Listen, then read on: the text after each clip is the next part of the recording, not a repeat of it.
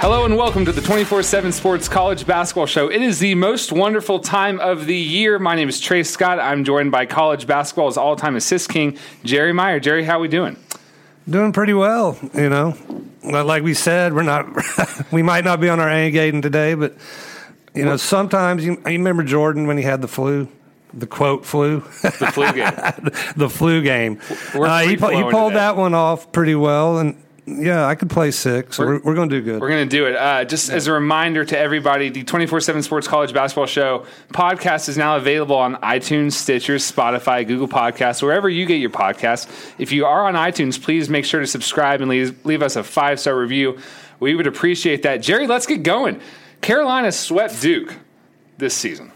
And it looks like Carolina now is in line for a one seed entering the ACC tournament, a one seed nationally, uh, along with Virginia, along with Gonzaga, along with Kentucky. That's per um, Joe Lunardi at, at ESPN, and then our, our colleagues Jerry Palm Really? at CBS has a different, different Yeah. kind of approach. But so no Michigan State, no, no? yeah, not yet. Interesting. Jerry, is Carolina? How much stock do you put into two wins over a Zion-less Duke team? Uh, you know, not a ton, but there's stock. It's, there's value there. They beat a good team, but you know, Zion. Uh, it's been stated a lot, but I'll state it again. Such a gulf, such a void when he. It's an abyss almost when he's not, on the court. It's not that Duke can win without him, but he just brings such a presence beyond his talent, just his energy, his you know, I've talked to some people that have watched Duke practice a lot, and they, they one thing they talk about Zion is the leader in practice. He's the energetic guy. No matter how mundane the drill, you know, we always have drills we don't really like to do in practice. Coach makes you do it every day almost.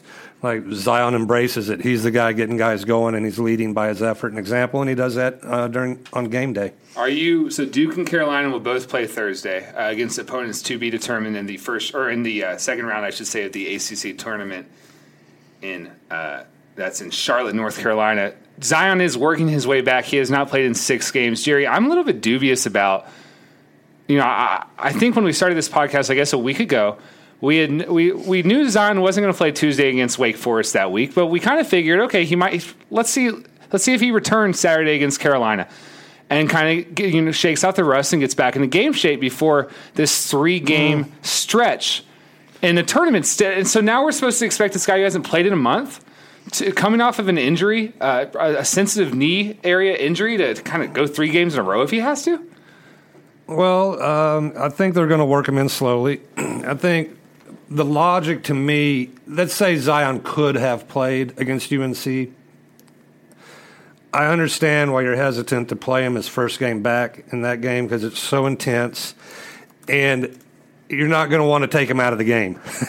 you know, you're going to leave him in there just because of the nature of that game and the rivalry, and you're probably worried Zion might be too amped up and just speculating here. So you, you wait till the ACC tournament. The thing is, Duke can lose, and they're okay. You as follow- far as like getting a two seed. yeah, but I don't think you know. I think the fans sweat the seeds a lot more than the coaches do. I, I, think the main concern on the seeds, like where it can really benefit you, if you're a one seed, is if they make your travel easy. If you play closer to home for your fan base, I think that's as, from a coaching perspective, or you know, the team and the program. That's the benefit. They're not really worried about the number that's attached to them. And then you look at the matchups. So yeah, generally, the higher you are, uh, the better matchup you're going to get. Um, and the numbers tell us that. But one, two, three, you know, you're you're going to play a team you should beat. So point being, I think there's less pressure to play Zion excessive minutes in the in a tournament game versus a rivalry North Carolina game. Now they probably hope they win, so he gets more game time. That that would be the thing. What if you know he plays? Say they play him 13 minutes, and I have no idea. maybe 20, but you you think they're going to bring him on slow. Plus, how's his conditioning going to be? That's what I want to know, right? That's a yeah, sure. That's a factor. I'm sure they got him swimming in the pool and doing stuff to keep his cardio up. But yeah, if you lose, then then you jump right into the NCAA tournament. And he's only played a little, you know, a few minutes. Yeah, so maybe you know, I, I just it's kind of weird to imagine you know him not playing for a month and then going three straight games, but I would rather that than yeah, Jerry, than they you know lose one Right. game and then the whole team's kind of reeling. How do we? Eh, you know, they don't look comfortable without him, and. And I don't know if it's not making shots or what, but Cam Reddish from three point range on Saturday was three for twelve. RJ Barrett was four for eleven. And I saw you were talking on Twitter with somebody who was saying, you know, Cam Reddish, this is this is you know he he understands his game now, or this is like he doesn't have to worry about sharing the ball; he can take his shots. But it's like uh, you know we He, did talk. need, he needs Zion. Yeah. Zion's like one of the best passers on the team. When you have Zion out there, you have um, Barrett when he's willing to pass. Sometimes you know he can be sort of that black hole. You don't know if he's ever going to give it up. But he, he's a very capable passer. Zion's a very capable passer. And then of course Tre Jones. Yeah, that makes a big difference. The more guys you have out there who can pass, I think it helps Cam. It takes pressure off him. Um, I did think Cam looked Cameron um, looked good. Reddish. yeah, I don't want to confuse the two. I thought Reddish looked good as far as driving to the basket. I thought his first step looked good. He, I thought he played with a little more strength than I normally see uh, see out of him. But um, they're not that good at three point shooting team, and I think they're a worse three point shooting team without Zion. one last Duke Zion thing I want to talk about. We said last week maybe if Duke cuts down the nets in April, they will. Okay, yeah, this is good that we had this Zion injury because we got to play without him. Are you worried at all about them developing bad habits without Zion? It seems like a free for all for Cam Reddish and RJ Barrett. Uh, interesting point. I haven't thought about that. Um, I, I kind of I'm trying to follow the logic there, and I think I can see it in that. Um, Okay, now now now hero well now Zion comes back, and do we are we able to go back to playing how we were playing with Zion? It's going to be interesting to watch. It, it certainly is, but Zion is such a larger than life type figure. You know, you figure you can just see him coming out there. It's like, boom, here we go. we're right back where we were that would not surprise me at all if it's like that. But you know, obviously, uh, there could be some you know some issues that they got to tinker and tweak out. Yeah, there's no question that all of college basketball will be watching the action this week in Charlotte. Again, Virginia looks primed. North Carolina, they might get a one seed. No one's talked about them all year. It's crazy. Another tournament that I'm interested in, Jerry, the SEC tournament. Last Yeah. time we recorded, we were a few hours away from a Will Wade bombshell being dropped. LSU, I know, yeah, I right know. when we. Right after you were saying We LSU as a, as a yeah. Final Four team. Uh, they are the number one seed in Nashville by virtue of sending Vandy to an 0 18 conference record Saturday night. Javonte Smart did not play. He was held out because of you know the Will Wade bombshell stuff. Naz Reid, I thought it was kind of curious that he didn't play, but that's really not my place to speak of. It was an interesting time for him to get an injury. Or Yeah, an illness, I, I should didn't know. I didn't know he was. Was, was that what they were saying? yeah. I knew it was it. All right. Um, So I think Kentucky's the two I seed in hear, Nashville. I, I hear your skepticism. Yeah. Kentucky's a two seed national. Tennessee's a three seed. This seems like you have three teams who have a really, you know, a, a legitimate, you know, c- contest, you know, contest for a number one seed. Although I don't think Tennessee blowing it against Auburn is going to get them any favors. LSU, what is what is the impact of Will Wade still suspended indefinitely? What is the impact on that team? How would you, as a player, what, how what would you be feeling? And then broadly, does this are you, are we ready to sell LSU stock? Yeah. Um, okay, I'm going to go with the twist. A little irony here. In a sense, the better the coach, the lesser the impact of him missing a game because of the job he's done preparing a team. And I think a coach's ultimate goal is to create a team that doesn't need to be coached, so to speak. You know, so you have that aspect. now, obviously, you know, you'd probably rather have Will Wade making the in-game adjustments and the calls, but again, you're hoping your staff, your assistants have a feel for how you would coach the game. Now you, so then you know, so that's assume okay, we're okay, we're okay for LSU. Then you worry uh, in regards of maybe motivation or leadership, like the team really looked to Will Wade. But again, I think the better the coach, especially with a talented team like they are, you don't even really want that. You know, it's not about me, guys. you guys are really good. You have a lot of talent. I would worry more about uh, Javonte Smart playing or not playing really than Will Wade coaching. So I think they'll be fine. And then the, then the other factor, you can even turn it as a positive in that you know chip on the shoulder, motivation for the players. I got a little bit of sense of that the, you know when they won the SEC outright. You felt this sense of like us against the world. You know they're trying to screw us over. You know it's kind of like John Thompson. You know back with those Georgetown teams. You know it's us against the world.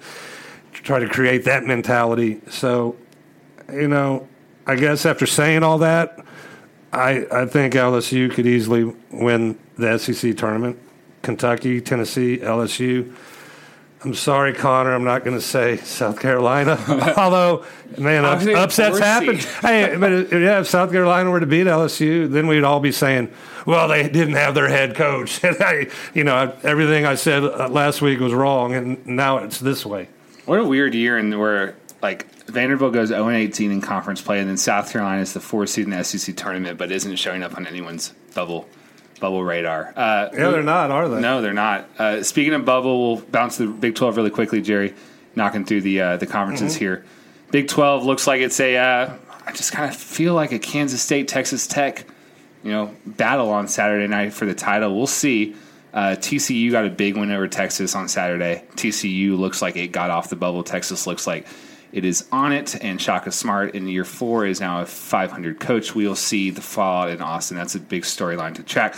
Over in the Pac 12, Washington, if it doesn't win the Pac 12 tournament, is a bubble team, which tells you everything you need to know about how bad the Pac 12 basketball Right, because if Arizona, all, all, your bubble teams are rooting for Washington, right? Right. Yeah, yeah because really if, you lose a spot in the tournament if potentially Right. There's a chance Washington doesn't even get in. That yeah, blows Isn't my mind. Wild? That's why I don't really want to talk about the Pac-12 because I haven't watched a no, whole lot of it. Yeah. because I prefer to watch good basketball. Well, it wasn't a good. It's it, not been. It's hadn't been no, a good league. It wasn't a good weekend, to be honest, for teams who were on the bubble because some auto bids being stolen. In fact, four automatic bids were awarded over the weekend. Not a single number one seed was in the group of that conference. So, like Lipscomb lost. Belmont lost to ja, to Ja Morant's Murray State team, which we'll talk about in a second. But Belmont, I think, is a team that has the you know the resume, at least. You know, and Wofford's another one. Even if Wofford doesn't win its conference and Wofford plays Monday night, Wofford should be in the NCAA tournament. I think Belmont would be a better watch than like TCU or Alabama or Ohio State. Yeah, I agree. It, it, to me, it's just you know we touched on this last time. Uh, I think I just think it's more fun with the mid major in there, you get to see something different, and you get the underdog story. Yeah. Other uh, and then Seton Hall is Seton Hall and Clemson were two other big bubble winners this week, and Seton Hall beats Villanova, and then Clemson beat Notre Dame. Or, no, sorry, uh, Clemson beat Syracuse in the game and needed to win. Let's go back to Jerry Belmont, Murray State, Ja Morant. The people will get they, what they wanted, and Ja Morant will be in the NCAA tournament. Ja in the uh, title game had 36 points, seven rebounds, three assists, two blocks. Did have seven turnovers, which he also had Friday night when he scored 29. So maybe turnovers are a little bit much, but Jerry, he almost posted a triple double Friday night. He's awesome. Yeah, he certainly is, and he's a risk reward player. Um, he makes high risk plays. He gives you a lot of uh, reward, and he's going to have some turnovers. You know, it's like Brett Favre out there slinging it around. You know, uh, I'm sure Murray State coach can live with those turnovers because he makes so much happen on that court. And like we were talking about earlier, um, close game. I'm watching it. You know, you know, hate to see Belmont lose since I live right by the school and you know, I've been affiliated. You know, played against Belmont, been around Belmont, have a teammate on the coaching staff from college. But the whole time, I'm just thinking, Ja Morant's not going to lose this game because he's just so much better. He's elite. You know, he's so much better. His ability to finish with his left hand is amazing. His his game. I mean, if you think about it, if you have to play with two hands as a basketball player, say you know two hand passer, two hand finisher, or you know, I know you finish with one hand, but the ball never touches both hands. You follow me? You just mm-hmm. go from that hand you're dribbling and go up with it. Look how much wider that makes your game. So if a guy's open over here, I know no one can see me right now, but I'm pointing to the side, to my left side. If I want to pass to that player and I have to make a two hand pass, way better chance it gets deflected. Right. Or even gets stolen on that end because as a one hand player, I can get around the defense with the pass. You know, Ginobili, the hook pass Yeah. that he's kind of made famous, and I throw it to the outside. I mean, it just opens up the court for a player. Um, just wanted to share that because it's one of the technical things that make him beautiful to watch. And I would I would encourage fans when you watch him play, look at what he can do with the basketball with just one hand. The other hand never touches it. It's a very unique skill and trait, and it's the future. Like he, we are witnessing another step in the evolutionary progression of point guard play. when we were little, and obviously you made it you know, to college basketball, but those of us who never made it past middle school basketball would like you know your you know your dad would be like, hey, eat your cereal with your with your left hand, brush your teeth with your left hand. I remember Drew Neitzel at Michigan State like became ambidextrous by doing all those mundane tasks, and now it's hard like. If I picked up a tennis ball with my left hand, Jerry, I can hardly, I can hardly bounce that. But That's you know, funny. Yeah, I, I did the same thing. Yeah, you know, try to do everything I could do to develop that uh, weak hand. And then the other thing that where I thought you were going to go with that is like our middle school coaches. You pass with one hand. Everyone get on the line. You're running sprints. You know, Oh. do everything with two hands. And it's just funny how the game's evolved and changed. And now it's like, well, man, if you can't make one-handed passes, it's going to be tough for you to be a good point guard. Yeah. You know, it's funny how it's evolved. Hopefully, all the uh, middle school coaches will be watching Ja Morant uh, in the NCAA tournament this week. We're going to take a, uh quick break and uh, hear a message from our partners. We'll be right back. Welcome back to the 24 7 Sports College Basketball Show. I'm your host, Trey Scott, joined by Jerry Meyer, who uh, is about to launch in on a bone he has with a few of the uh, college basketball officials out there, being a little bit generous with their uh, charging calls, Jerry. Yeah, this has always I, I, been an issue with me. I think it's getting a little worse. One, I think there's officials have something in their human nature. I guess you'd call it ego, where they love to change a play. You know, no, you know, like they get excited running down the court, making that charge call. It's like an umpire, you know, punching a batter out and getting fired up about it. That that's that always is annoying. I think to fans, players, coaches, everyone involved you know, I'm not a let's ban the charge guy. And um, I, think you keep the call, but I think it needs to be obvious to be a charge. And there's nothing wrong with just not blowing the whistle. If it's like kind of 50 50, now technically, they're supposed to, I think, act, you can actually call a double foul. And it can be a simultaneous charge block. I've never understood that one. But ma- make it obvious. And then if it's not obvious and it really affects the play, I think the, the default call is a block. But I don't think there's anything wrong with just not blowing the whistle. Um, now, some fans would be like, well, then the offense, you know, I mean, the offensive player is just going to take advantage of that and run roughshod, you know, through the defense and just knocking people out of the way like a running back. No, I mean, we've we've all played pickup ball, and you know, players don't do that. You might have that one weirdo, you know, roided up ex football player or something that tries to do that. But guess what? He always loses the ball, doesn't he? Does he ever finish? Does he ever make a play? I mean, if someone's out there doing something that's going to hurt someone, then you call the foul. So now I'm kind of making an argument for let's get rid of the charge. But I, I don't think you get rid of the charge. I just think it needs to be obvious. And I, I would like referees to consider, you know, why am I so excited to call a charge? And like a lot of people say, well, it's because they're thinking about themselves and they want to be a part of the action. Uh, you saw some of these in, uh, or at least a few in the Duke UNC. Yeah, see, I, thought- you know, and I, I tweeted out on that one by the bench where R.J. Barrett um, charged uh, Kenny Williams, drew the charge on R.J. Barrett. You know, if, if the defender, I call it covering his top foot. You know, I didn't think he was in position. Um, I thought the other one where he's driving left hand towards the baseline. I mean, uh, towards the basket, you know, from the wing, uh, you know, and I if the, if the defender's not there, I got no problem with the no call. You know, I on that play I, I say no call, but I, th- I thought those charging calls um, did affect the game. I, by no means am I saying it dictated the game. UNC was the better team. North Carolina deserved that game.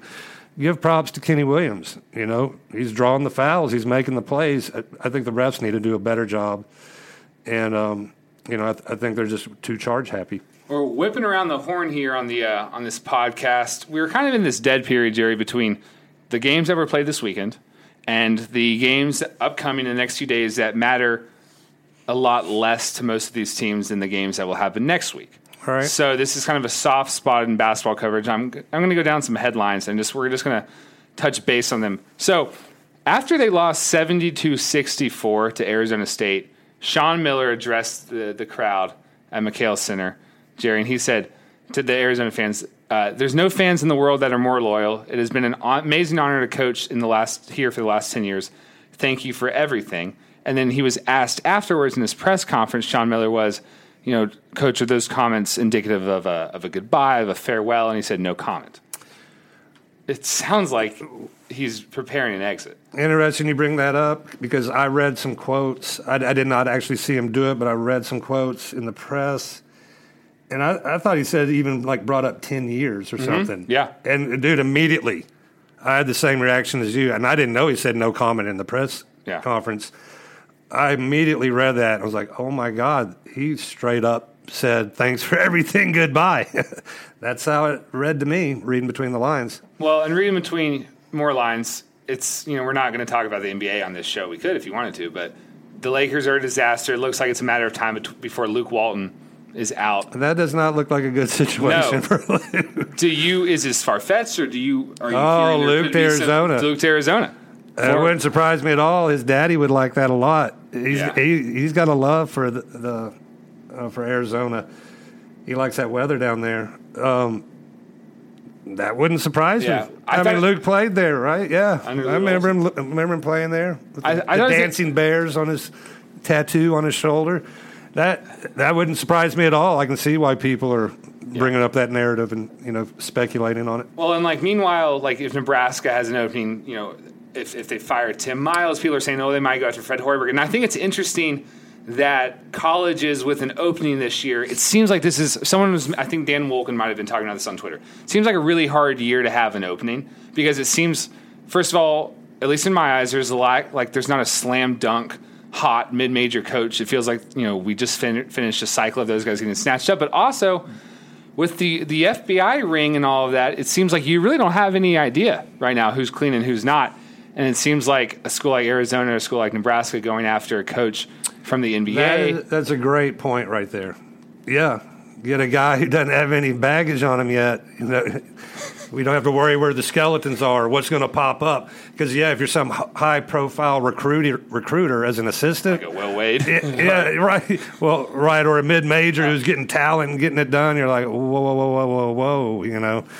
So uh, that makes a lot of sense right there, Trey. Yeah, makes Yeah. a whole lot of sense. We'll see. Uh, going around the horn still, Marques Bolden for Duke. Uh, MCL tweak, timeline unclear. We know that the Blue Devils are getting Zion back. Jerry, last week you meant, you said Bolden, former five star recruit, starting center for Duke, was their X factor. If I told you that Marques Bolden's not going to play again the rest of the year, as far as Duke's long term chances, are you like whatever? Or is Uh, no, I'm not whatever. I think it hurts him, man. I think it really hurts him in depth. That you know, I get the sense Coach K, like in that game, I don't know if Jack White would have played God. any, if you know, maybe not at all if Marques had stayed healthy. Like I just get this feeling, like I, whoever I was watching the game with, I was like, he doesn't want to play Jack White. You know, you just got that sense right away. I don't, they don't, I don't think they think Joey Baker's ready He didn't play. which was ver- it's very odd that they burned his red shirt. I think they got really desperate because they don't want to play Jack White. Um, you know, hate to say it for Jack, but Jack does a lot of good things. Great hands, secures rebounds, but he's just been a liability for them offensively. And then when he gets a tough matchup defensively, he can get overwhelmed. But anyway, you know, I don't see Alex O'Connell being the X factor. I just don't see that happening. So yeah, I thought it was Bolden. Without Bolden, that hurts them. Uh, I think it hurts them a lot. I you know, I, I I think it hurts their chances to go all the way a lot. uh, And the more I think about it, Yeah, not to pick on Jack White. We'll move on after this, but I just want to point out Jerry did last week. You know, make a statement on Duke's lack of depth and say that beyond the headliners, maybe they weren't recruiting the the, the right guys. And you know, we we did some content in that, and we put it on Instagram, and people were like, "What are you talking about? Duke has all these number one recruiting classes." But when you look at the box score, they essentially played seven guys uh, on Saturday. They, you know, Jordan Goldwire played five minutes. Bolden obviously got hurt; he played three. What- yeah. But when you look at like what did DeLaurier give you, what did Jack White give you, and then what, did- you know, it, what did O'Connell give you? Who started? He was over four from three, no points. So Well, you know, that's an interesting. That's a good counter. You know, well, they got number one. cl- Well, maybe we're ranking the. maybe we need to change the algorithm. I don't know. You know, because yeah, in a sense, they they should be ranked that high because yeah, they got Cameron Reddish, R.J. Barrett, and Zion Williamson, and Tre Jones. I mean, that's insane. But the fact is that with the turnover now, and you're going to have to play a couple guys or three who aren't in that upper echelon, they need to be better than the guys Duke has recruited. It's like Duke has recruited this upper echelon, these upper echelon players, and then with their last remaining scholarship or their two last remaining, they're like, oh, whatever, let's just let's just give it to this guy. I mean, that's what it almost feels like. Like Yeah. you know, when Goldwire went there, like people thought he was going to go to Georgia State, and then all of a sudden Duke, what Duke? You know, like when you're having those react, and now those guys are playing. So maybe find a guy ranked 70th in the country, you know, and not 300. does Carolina do the opposite of that? I don't know. I mean, I don't think that's necessarily intentional, you know. So I hesitate just because of the way that question was framed. What is I think Carolina you doing get, differently? I think you get what you can get. Yeah, you know, I don't know that anyone's doing anything differently. You know, I mean, it comes out different. I think we've seen success, like with North Carolina winning the championship that year, Villanova with their two recent ones. It was guys who had been there longer and were like four star type players or bubble. You know, like a Joel Berry was on the bubble as a five star. Um, or a guy or like a Justin Jackson, he didn't quite pan out right away, you know, because he wasn't strong enough. You know, stuff we should have He seen. didn't have the choice to go pro immediately. Right, right. And so it worked out for North Carolina, but that just kind of happened. And you recruit guys that you feel you can get. And I think everyone's trying to get high level guys. I just, but I have noticed with Duke, it's almost like Duke, we got, you know, five spots on the end of the bench Yeah. that, you know, we'll give David Robinson's kid a scholarship. You get what I'm saying? And man, maybe they need to be thinking, no, we need to get a real player. You know, like, you know, I don't think Kentucky's doing that. You know, Kentucky's trying to stack it all the way. But it's food for thought. Feels like a three man team at times. Uh, Jerry, we did get a, re- a recruiting question. Let's go ahead and uh, loop that in because we do want to toss out Dave and Faith one on Twitter. Not sure if Precious Achiuwa has a favorite in the expert eyes, but would you say he might be leaning toward UNC at this point in his recruitment? And this is uh, Uh-huh. go ahead and answer Yeah, that. yeah. I mean, pertinent question. Um, Five star player playing. He's from Bronx, New York, but he's playing in Montverde Academy. He just he was on an official visit to North Carolina and was there for the Duke game. And North Carolina had you know guys that are already committed. And Cole Anthony, who they're pursuing, top point guard in the country. So, you know, they had their whole crew there because who's going to pass up a chance to watch that game, right? And so we the reports aren't out yet as to the impact of that visit. So I can't really answer that question because we don't know yet, but you would have to think they made a real positive impression on him. Now, Connecticut, I'm looking at the crystal ball. Connecticut is the leader at 67%. Uh, St. John's fans are really hoping they can get him. Uh, Memphis had been associated with him a lot earlier, but I think Memphis is really hoping they can get Trendon Watford. That's another recruitment we could talk about because we it was looking like LSU for him. Oh, McDonald's All American, but yeah, you know it's kind of tough to commit to LSU at this moment right. and uh, Memphis is strong with him in Alabama.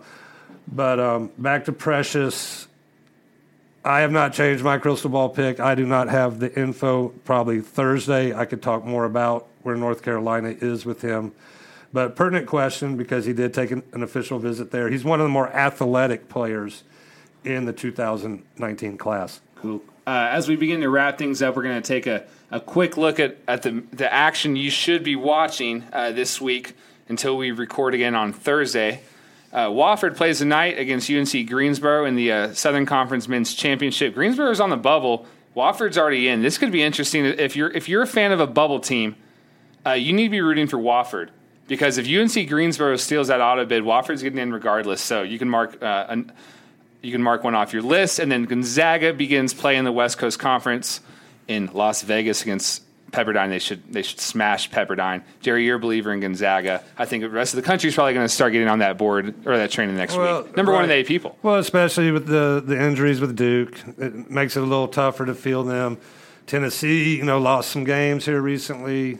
Uh, Michigan State seems to be on a roll. Virginia's on a roll. North Carolina, I'd say rolling. North Carolina's on a roll. Kentucky looking good. But I just think it's hard to see a weakness in this uh, Gonzaga team. Yeah. And they're supposed to get Tillian back.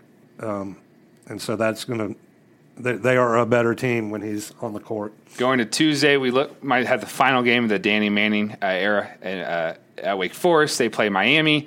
These are just the bad teams in the ACC. Notre Dame was horrible this year. They play another bad ACC team in Georgia Tech. I don't think those games are worthy of uh, time on our pod- podcast. Action really gets better on uh, on Thursday, to be honest with you, Jerry. Uh, so we'll record Thursday and uh, try, try to catch ourselves in the midst of all the good action. North Carolina will be playing that day. Duke, Auburn, Kansas State, Florida State, Virginia. So. Uh, fans, go ahead and uh, please subscribe. Drop us a five star review. We will be back on the 24 7 Sports College Basketball Show in a few days to, to discuss all the action in the, uh, in the thick of it. Jerry, right now, haven't seen Zion, haven't seen the bracket, haven't seen anyone play. I'm going to give you a chance before conference action gets going. Who would be your team to win the national championship if you had to pick right now? I'm putting you on the spot. You did not expect I, it. I, you know, I'd, I'd have to go Gonzaga. Yeah, I'm going to Gonzaga too. I wanted to go Texas Tech, but I, I don't know if that would be totally a They're, wise they're pick. definitely viable. Until next time, everybody, we'll see you later.